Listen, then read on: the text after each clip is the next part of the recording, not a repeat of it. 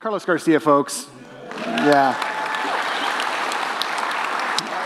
If you have your Bibles, please turn them in them to Hebrews chapter 12, verses 18 and following. Welcome everyone here. Happy 40th. Yes, absolutely. I want to uh, send a special uh, shout out to Tim Frakes, who's um, one of our representatives from Manuka Bible Church in the Armed Forces, and he's uh, tuning in today. So good to see you, Tim. Keep rocking down there. We're excited for you. Yeah, proud of you. Absolutely as you turn into Hebrews chapter 12, this is kind of like the, this is, this is not kind of, it is, the week before the last time that we're going to be in Hebrews. Has been our summer series. Um, the author of Hebrews, the whole time, has been going through and helping his Jewish audience who've accepted Jesus as their Savior say, hold on to Jesus. Don't, don't give up on holding on to Jesus. Keep holding on to Jesus.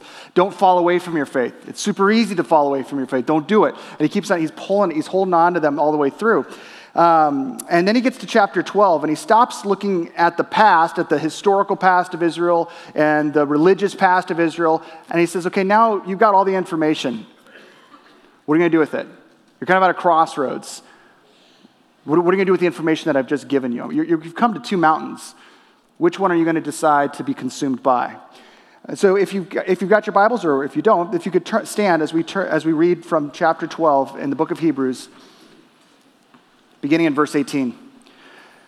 You have not come to a mountain that could be touched and is burning with fire, to darkness, to gloom and storm, to a trumpet blast, or to such a voice speaking words that those who heard it begged that no further word be spoken to them, because they could not bear what was commanded, that even if, if an animal touches the mountain, it must be stoned to death.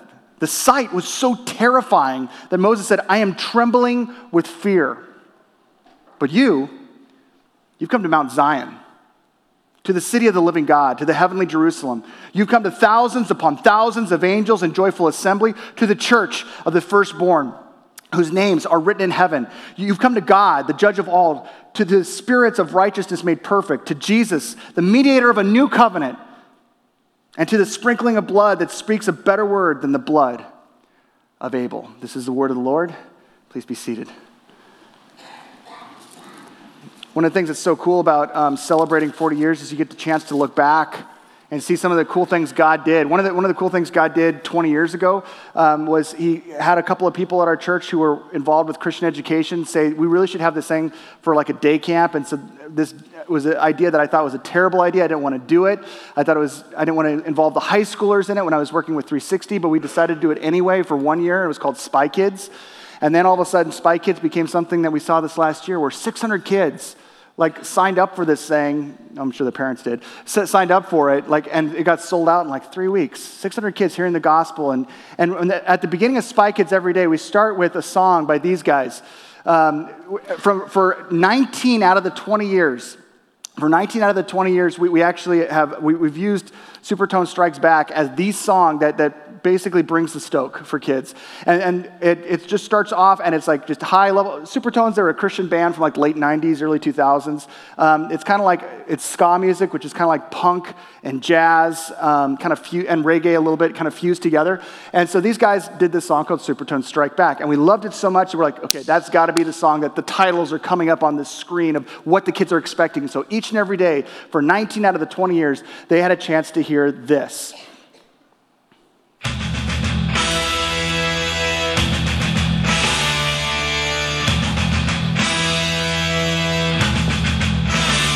Uh, I'm excited.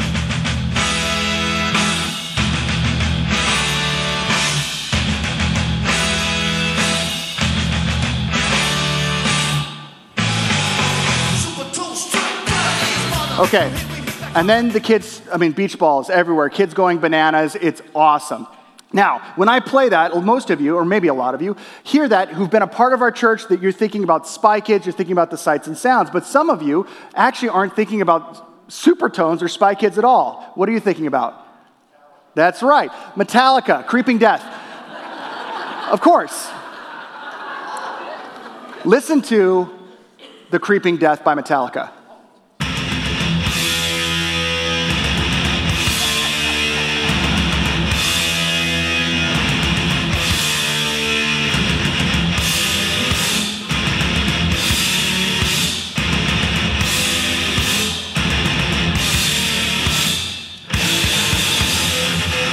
Oh, man.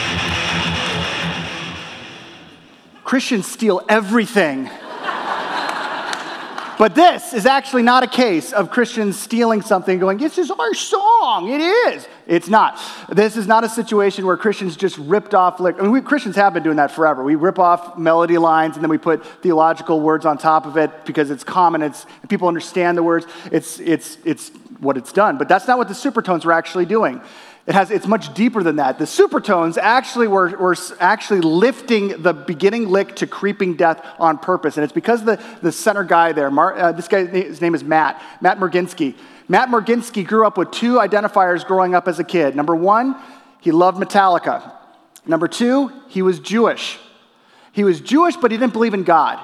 He, he went through all the rigmarole that his parents brought him through, all the like, you know, uh, uh, you know, uh, the, all of the, the, the, typical things, Passover and everything else that, that he and all the rest of his Jewish friends would go through. But he didn't believe. He had no connection with this God of his ancestors, but he loved Metallica. And Creeping Death was an awesome song where Metallica actually writes out and lays out the Passover the, the, the, from the book of Exodus, exactly what's taking place with the Hebrews in Israel. I mean, it's like you could take Creeping Death and we could play it over an Echo midweek and it would work for curriculum, okay? At Manuka Bible Church, our kids are raised by the Bible and Metallica. You know, it's, it's almost like that because it's like it's it is. It, look it up, word for word, verse by verse. It's talking about the oppression of the Egyptian over, you know, the empire that's over them against this minority group of Hebrews and how the creeping death, the angel of death, actually comes over and brings retribution that this minority, powerless group could not do, that God alone could pull off. Metallica. And so, like, so Matt grows up and he's like, oh, it's so cool. I've got a connection with Metallica that connects both my historical roots in religion that I don't believe with, with the Passover and the Exodus and, and, and the fact that I love this music. And then Matt gets introduced to Jesus. And when he gets introduced to Jesus, all of a sudden something happens he doesn't find himself kicking his Hebrew roots to the curb. In fact, all throughout the Supertones music, you find his lyrics referencing back to key points of the Old Testament. But he doesn't stop in the Old Testament. With Jesus, he now sees everything that he actually was skeptical about in the Old Testament through a different lens, and it consumes him. One of the reasons I love the music is that it's peppy and it's awesome, and play it on the way home, it's awesome. But the key thing about it is that you can see this guy who was once just a total skeptic of any religion, let alone his Hebrew religion, saying, But look now. I mean, look, look, what, look what I have now in Jesus. That's what the author of Hebrews is doing. The author of, author of Hebrews is saying, I'm not asking you to kick your Hebrew heritage to, this, to the curb. I'm just wanting you to finish the sentence. There's not a period at the end of the Old Testament. It continued. And all of a sudden, with Jesus, we see the fulfillment of what everything in the Old Testament was leading towards. And the effect of that in us is it consumes us. What consumes you? Like honestly, if we were if we if we went through and everyone had a chance to be honest, some of us we just got back to school, and so what consumes us is the fact that you know we're thinking about our class loads, or teachers, or what teachers we hate, seeing our friends again, being a part of sports or extracurriculars. That's all like on our, our grid. Some of us were thinking about our work. Like right now, like you're happy that you're here because you're not at work, but, it, but tomorrow you have to go to work, and the stress and the drama at work is something that's on your mind. Some of you have just been killing it lately. Things are going great. And what consumes you is like, I think this is as good as it gets. And you're probably right. Because also, and then that, that's going to start to consume you, right? Relational, vocational, interpersonal, psychological, we have all this stuff. We get consumed by that. And the author of Hebrews is saying, yeah, all those things are legitimate. They're things that tax us, that they bring us down. But the reason it doesn't destroy us is because we have this reality that consumes us that's greater than any one of these individual or combined realities that we're struggling through right now. The author of Hebrews brings his listeners to two mountains, to two promises, to two pictures and then two right responses to what do we do now? Like, how are we supposed to do with this? What were we supposed to do with this? So, first off, he brings them to two mountains. The first mountain is Mount Sinai. That first section there where he's talking about Moses and the people being freaked out and doomed, that's Mount Sinai. Mount Sinai is not some place, it's not a reoccurring character in the Bible as far as its location going back to it. It's like in Exodus 19 through 24, it's about it. Zion, however, totally all over the place. In fact, it's before Mount Sinai. You have Abraham who's, who's about to sacrifice his son Isaac, his only son, and God stops him and says, No, I've provided a sacrifice. That's, that's Mount Zion. Mount Zion is the place where Jerusalem gets founded. The city of David, Mount Zion. Mount Zion is also the same mountain range, just a, just a mile or two up, where you have Calvary, where actually God didn't spare his only son, but his son became the sacrifice. That's where Jesus was crucified. So Mount Zion is key. You get to the end of the Bible, in fact, and it talks about how the New Jerusalem, uh, the, the Zion, coming down out of heaven, coming down out of the sky, and restoring the earth to make all things new. So Mount Zion plays a huge role. So when the author of Hebrews is saying, okay, you've got a choice Sinai, which is huge important to us as Jewish people, or Zion, the thing that finished the sentence. And in doing that, he shows them the, the difference between the two promises or the two covenants. One's old covenant, one's new. One's the old promise, and then the other is the new. The old promise is this obediently follow God's law, and you'll be delivered. Remember, Mount Sinai, that's where, where, where, Moses got the Ten Commandments, and then all the other 600 something other laws that explains the Ten Commandments. Lots of laws, lots of understanding of what God wants for us and everything else. In a lot of ways, we've talked about this before, that was a major perk because people are like, lots of people don't know what their God expects. We do. We're serving the one true God and we get it. That's huge. But at the same time, when you understand the rules, some of us operate in such a way like when you're driving, um, you kind of like inadvertently deflect your eyes from the speed limit so that when you get pulled over, you're like, I didn't, I, was that posted? 25 over? I didn't even realize, right? And, and sometimes it, the, the fact that it's right there, when we see it, we know that we're driving condemned. Yeah, I'm 10 over.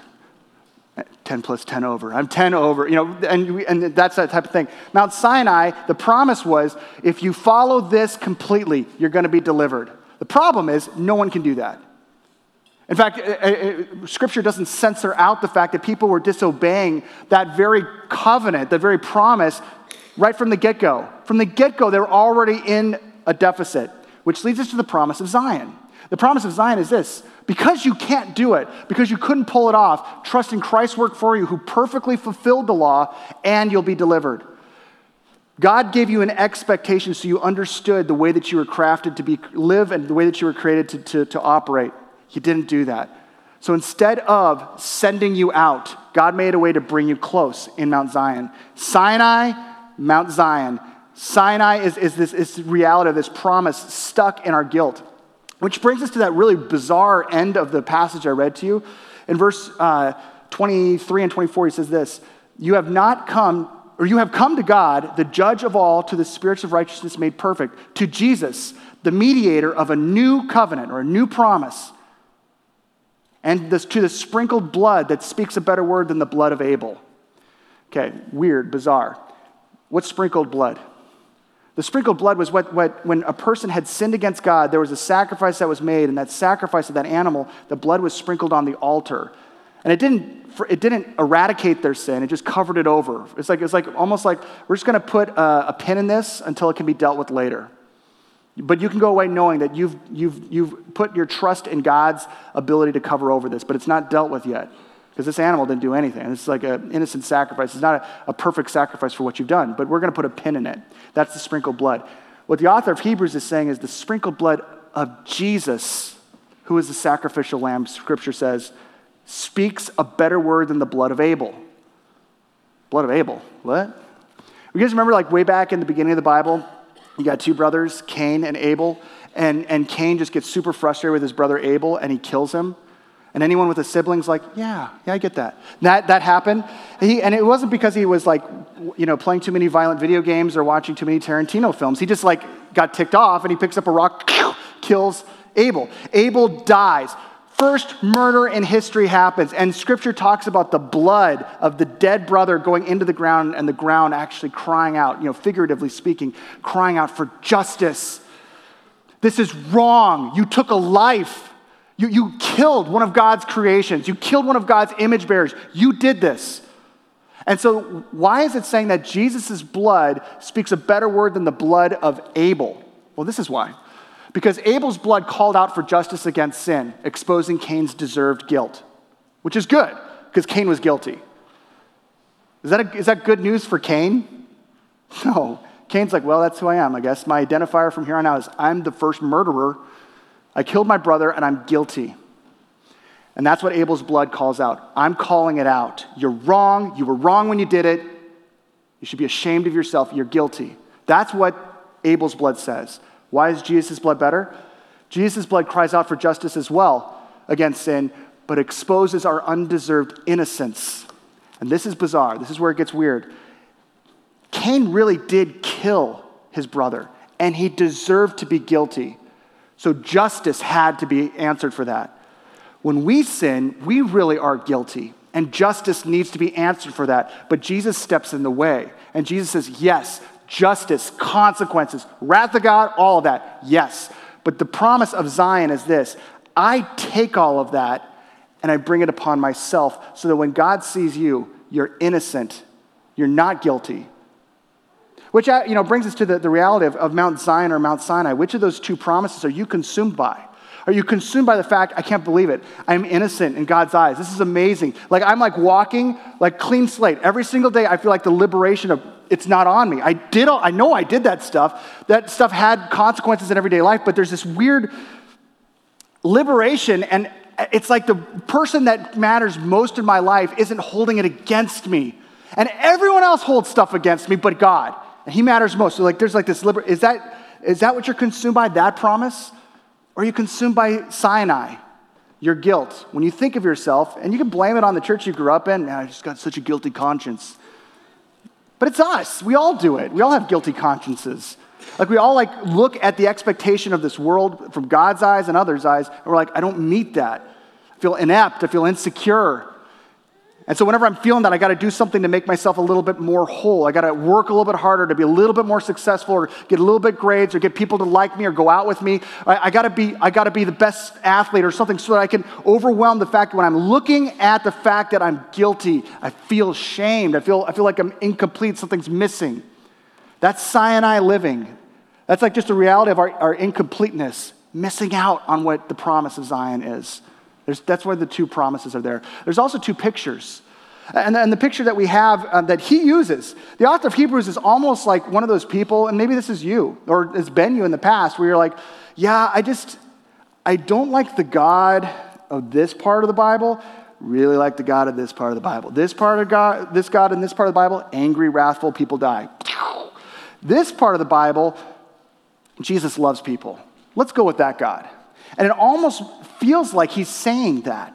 He's not, but it feels like he's saying that when he's talking about these two pictures. The words that he uses to describe the mountain, Mount Sinai, where, where the Ten Commandments were given, he uses these words darkness, gloom, storm, burning, death, fear.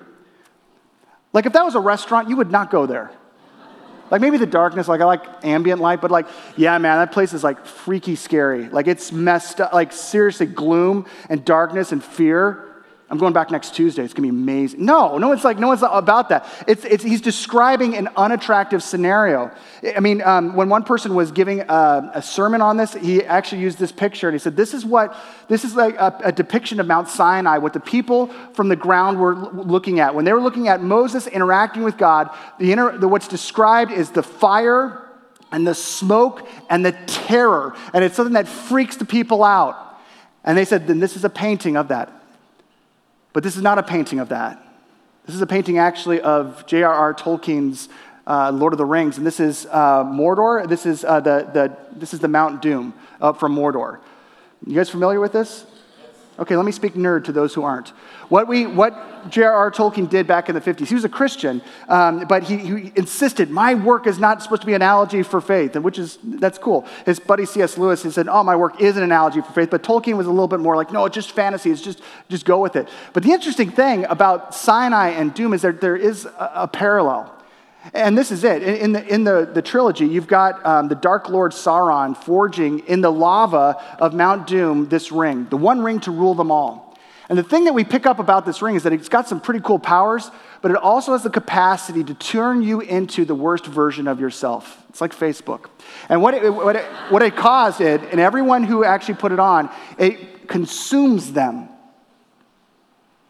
to the point where it takes a person from a, from, a, from a typical human being to a withered person like Gollum. Whether it's human or a troll or a dwarf, whoever puts this on, it consumes them and turns them into the worst creature version of themselves so they don't even reflect their original form.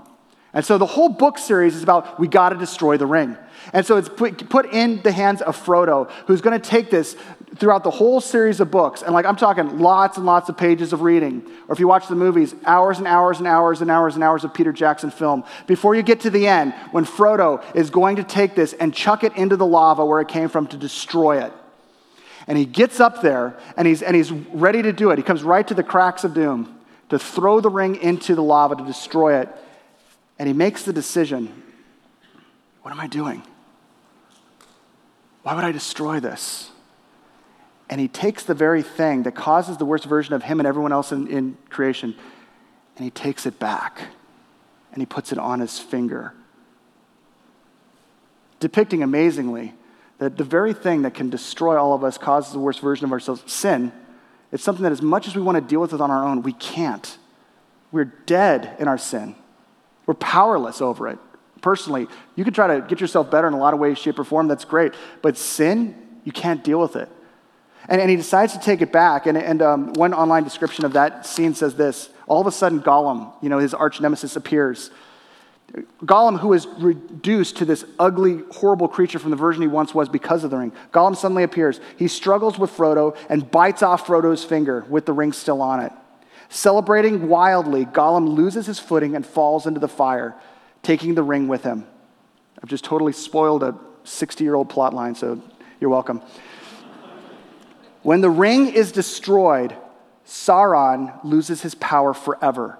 All he created collapses and the armies, his armies, are thrown into such disarray that Aragorn's forces emerge victorious. The thing that happens at Sinai is we have a picture of our guilt. We have a picture of our guilt. The power over sin, it's like a, a constant reminder.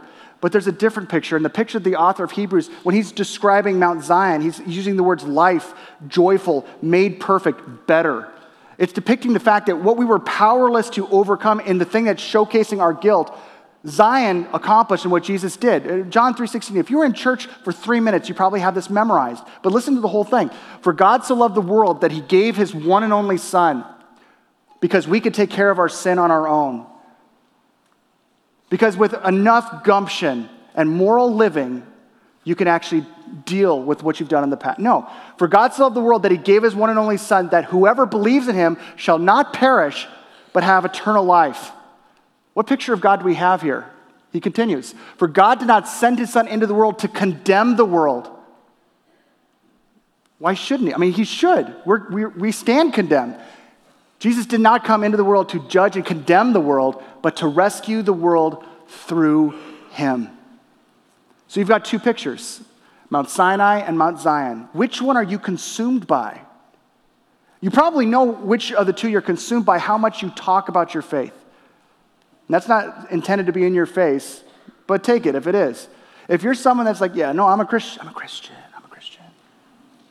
Like, I don't want to tell people at school that I'm a Christian because, like, I don't want to be judged for that. Or I don't want to tell people that I work with that I'm a Christian because they know some of the messed up stuff that I've done and they'll call me a hypocrite or a holy roller or something. Well, I don't want to tell like some of my neighbors that I'm a Christian because they're going to assume, well, that, you know, that I'm going to be like the, one, of those, one of those Christians. And I just, I just don't, that's not something that I want to depict. Sometimes, if we're honest, however, I think that the reason that we don't talk about our faith with other people is because we're living at Sinai. We don't want the world to think of us following this judgmental, harsh, do's and don'ts, black and white, rules, angry, gloom God. And so we're not going to talk about God because we don't want them to think that He's Mount Sinai God.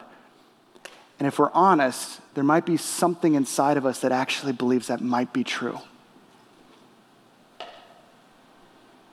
The author of Hebrews says, It ain't. This is not the end of the story. This is the reflection of our guilt that Jesus came to satisfy on Zion. That picture is one that's joyful. Do your friends see that? Do the people you work with see any glimmer of hope and joy that comes from the reality of this is my reality, not that? This is, there's two right responses to this um, that he gives in the last couple verses in 25 to 27. First is reverent reception. He, he puts it out there. Look, I've brought you up to this point. You got a choice. Which are you going to choose? Which of these two mountains is going to be your consuming definer? Which of these two realities is going to be what you are living and fleshing out?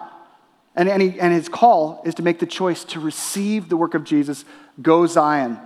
Says this, verse 25 See to it that none of you refuse him who speaks. If they did not escape when they refused him who warned him on earth, how much less will we if we turn away from him who warns us from heaven? At that time, his voice shook the earth. But now he has promised, once more I shall shake not only the earth, but also the heavens. The words once more indicate the removing of what can be shaken, that is, created things, so that what cannot be shaken may remain. The shaking and the reality of, of the, the seismic epochal change that Sinai brought in, there's going to be another one, and that is in the final judgment. The final judgment is the reality that we are going to be held accountable on whether or not we received the forgiveness and sanctification of Jesus or not, that we received the redemption of Jesus or not. That John 3:16, for God so loved the world that he gave his one and only son that whoever believes in him will not perish but have everlasting life.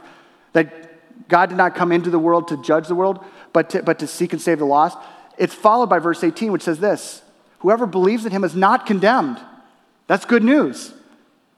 But whoever does not believe stands condemned already because they have not believed in the name of God's one and only Son. He's saying, and this passage is saying, you, there's a choice here. Which are you choosing? Are you choosing to receive his forgiveness or are you choosing to have arms off? Now, I told, I told 8 a.m. that, listen, most of the people at 8 a.m. I believe are believers because you have to be if you're going to be at 8 a.m. That's like, but maybe not. 9.30, it's, it's, it's a toss-up, guys. I mean, this is, you still have a chance to sleep in. But I have to ask you, I mean, everyone in this room, I don't know. I don't know all of you. I don't know if you're redeemed. I don't know if you've ever trusted Jesus to forgive your sins, or if you've just done church, or if this is your first time here, and you're just like, I, am just getting my toes in the water. This I have no clue. Scripture calls you to actually put your trust in your ability to self justify yourself. And people don't have to be religious to do this. They can deal with their guilt by dipping into some type of addiction that, that, that takes them away, or some type of, of power control, or some type of, if I just fill myself up with enough busyness, I can overwhelm this.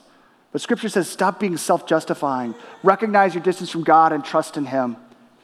Don't stand condemned, receive and experience life. Now, here's the cool thing because of that, all of a sudden we, don't, we no longer look at Sinai as this doom and gloom God, but we see it as a part of a greater story.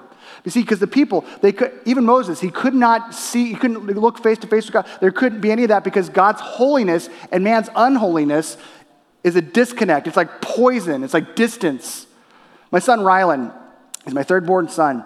And um, when, when he was born, we were so excited that he came into the earth. And, and, and because we're parents. And, and then like we, we decided like just to, as we're raising him up, you know, we realized that he was, after breakfast, he was having a hard time breathing. And uh, he would just, and his face would start to get puffy. Now, the first thought to my mind was, and when I talked to people, like Julie and I were like, you know, what's going on? They're like, well, he might be allergic to something. Like maybe something that you're feeding him, he's allergic to. And I'm like, food allergies? That's a myth.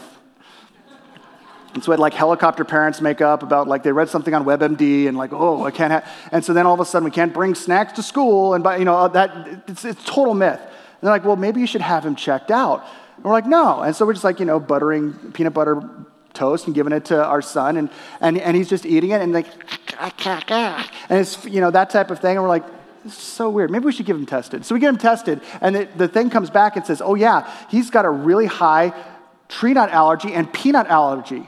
I said, wait, peanut allergy? And they said, yeah. I said, that's a thing? yes. I mean, we've been poisoning our, Julie's been poisoning our son all this time.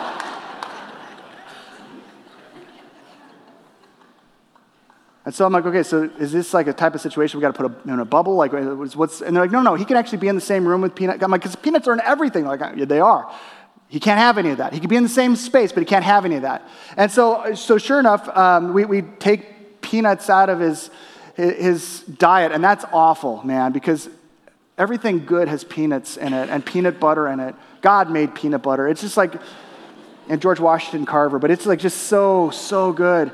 And, I, and so he, and he felt that. He loved peanut butter. He would watch his siblings eat their peanut butter jelly sandwich and be at school and see eat, people eating peanut, Reese's peanut butter cups. Reese's peanut butter cups, folks.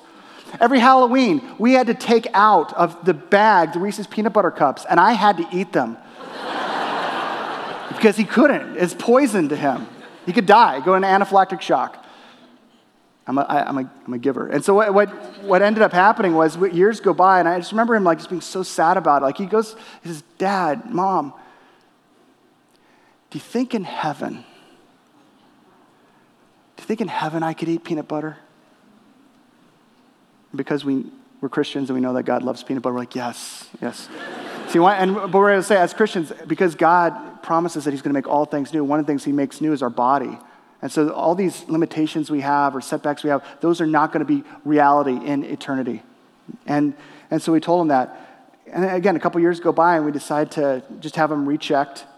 And as we have him rechecked, all of a sudden Julie and I get the mail back and it says that Rylan is no longer allergic to peanuts. And I was picking him up from school that day. So I drive on over and I pick him up. I'm like, hey man, how's school? And he's like, oh, it's good. And he, he's about to sit down in the back seat and there's like something. He's like, oh, and he pulls it out and it's like a Reese's peanut butter cup case. And he's like, oh. I'm like, hey, why don't you have one of those? And he's like, yeah, but I... wait, are you? I'm like, and he opens that beautiful orange plastic paper and takes out that beautiful piece of engineering and takes it out and closes his eyes as he takes the first bite in years, tasting the thing that was previously poison to him and enjoying it the way it was always intended to be enjoyed. Was the peanut butter evil?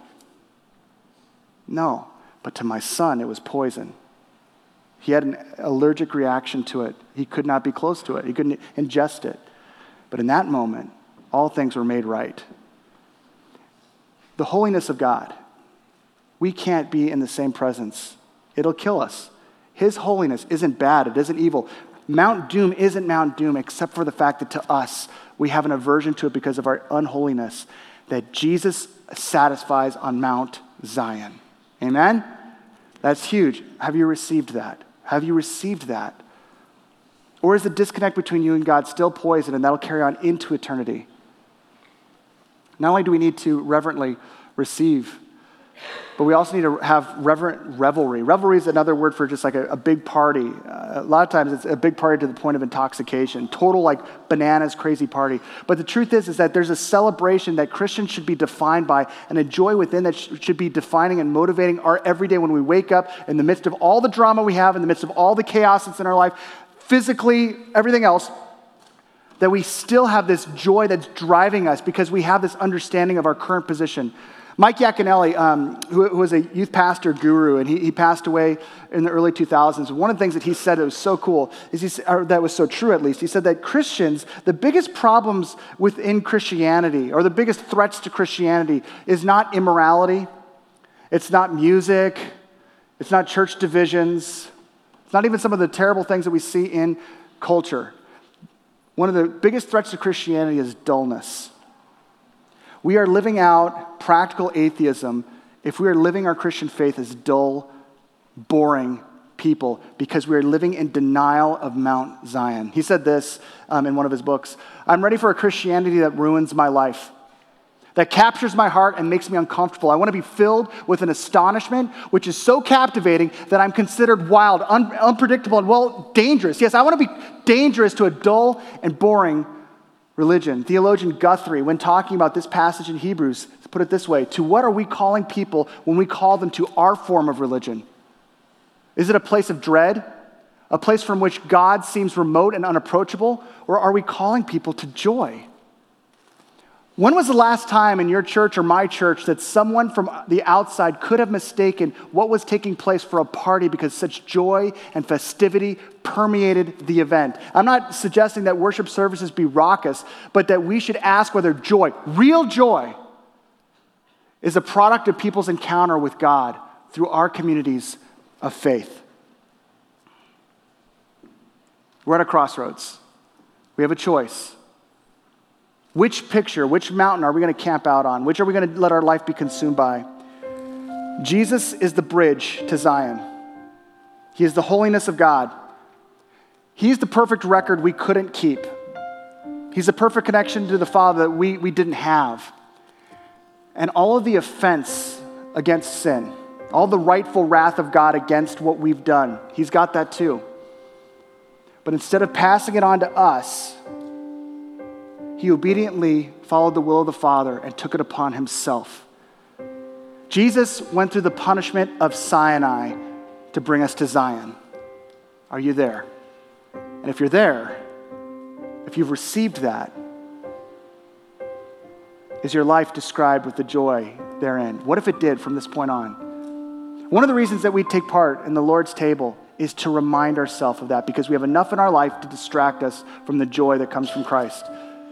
We have enough questions, enough doubts, enough difficulties to make us just go, I don't even know if I believe anymore. When we come back to the table as Christians, we're reminded of what Jesus did for us. That is the reboot, the reset, the communion with God that we get a chance to celebrate alongside each other. If you're a Christian, just a moment, I'm going to give you the opportunity to exit your rows on the left hand side, to go on both sides of the table, to bring the, t- the cup and the bread back, and spend some time in reflection. And then in just a moment, we'll take the bread and the cup together. Go ahead and do that right now.